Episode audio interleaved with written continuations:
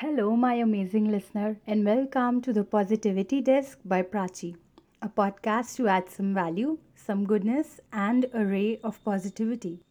When we do something with our 100% attention, it's called being mindful. And in this modern world of being fast paced in multitasking, which I think is a myth, we have lost the correct way of doing the most important thing of our lives the act of eating. We eat while watching the TV, we eat while chatting with friends, we eat while watching Netflix, and the list goes on and on and on.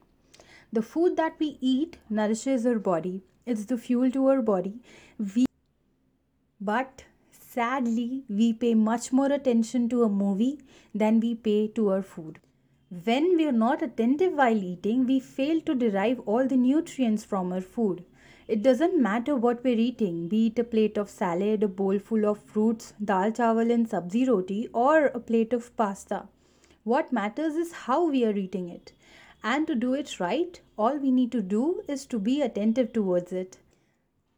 Let's look at the process of eating. It's about you picking up food with your hands and taking it towards your mouth and chewing on it, and then taking it further inwards into your stomach. From where it travels to your intestines, there the food is churned, and whatever is useful is picked up and transported to the cells of the body, and what is not is taken to the rectum and pushed out of the system. We all learnt this at school. So, eating is a process of internalization. Not just one of our sensory organs, that is, tongue, should be in this process, but all of our other senses support should be in this process too. We have five organs that decide reactions to our five senses eyes, tongue, nose, ears, and skin, which give us the sense of sight, taste, smell, hearing, and touch, respectively. All these tools are meant for us to acquire and attain knowledge about ourselves. We need to employ all these organs into our food to attain the maximum benefit from it. We should have a pleasant experience while eating our food.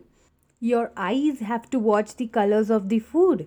The green in the sabzi, the red in an apple, the yellow in the dal, the light brown in the chapati.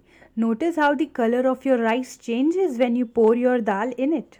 The nose must be in tuned to the amazing aroma of the food. The skin should feel the texture of the food. Don't use the spoon. Our fingers actually have the capability to charge our food with goodness. Next, ears should listen to the silence that you observe while eating, and the tongue should open up to all the taste in the food.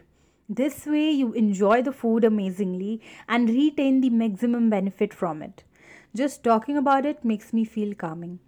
What I have experienced is when we eat mindfully, our brain sends us the signal when our body has had enough. Therefore, it stops you from over and excessive eating. Just give it a try. Keep your phone or laptop aside. Serve yourself half of what you usually eat. If possible, sit in a cross legged posture in the floor. Start eating with your hands. Be very slow. Eat slowly. Enjoy every morsel every bite of your food. Chew from both the sides of your jaw. Don't prepare another bite before finishing the bite that's already in your mouth. Preparing one before finishing what's in your mouth will make you eat faster. Think about all the nutrients that your super yummy food is going to provide you with. Or simply think you can only enjoy your food while it's in your mouth.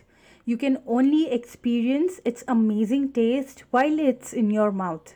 Once it moves inwards, you can no longer taste it or enjoy it. It then becomes the process of internalization.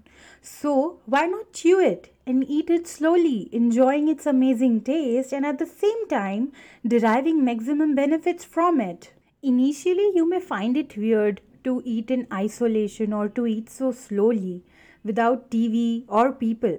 But gradually, you'll realize that it's so important for you to eat mindfully. And you'll also get to know about your body, you'll get to know about your capacity, and you'll only feed yourself the amount of food that your body needs. This will change the whole experience of eating food. If not all the time, then at least have one meal of your day all by yourself. I do this too. I have my breakfast with everyone, and there's a lot of chaos going on inside my home in the morning. And I have my lunch with my mother, but my dinner is the meal that I have all by myself. Just me and my food. I give full attention to my food. And I want you to do the same. Be completely with your food. Give full attention to your food. You and your lovely girlfriend, boyfriend, or spouse spend time with other people, but you also spend some time alone with each other, right? Imagine what would happen if you two didn't. Why can't we treat our food the same way? It's the fuel that keeps us alive, that keeps us healthy. Why not give it the importance that it needs, that it deserves? And I repeat, if you can't eat mindfully at all times, eat with others as well, but once at least every day, eat all by yourself too. This will be a date, just you and your food. So, my amazing listener, start eating mindfully, start paying attention to your very own food. Do it for a week every day and notice the changes. I'm pretty sure you would want to continue this further too.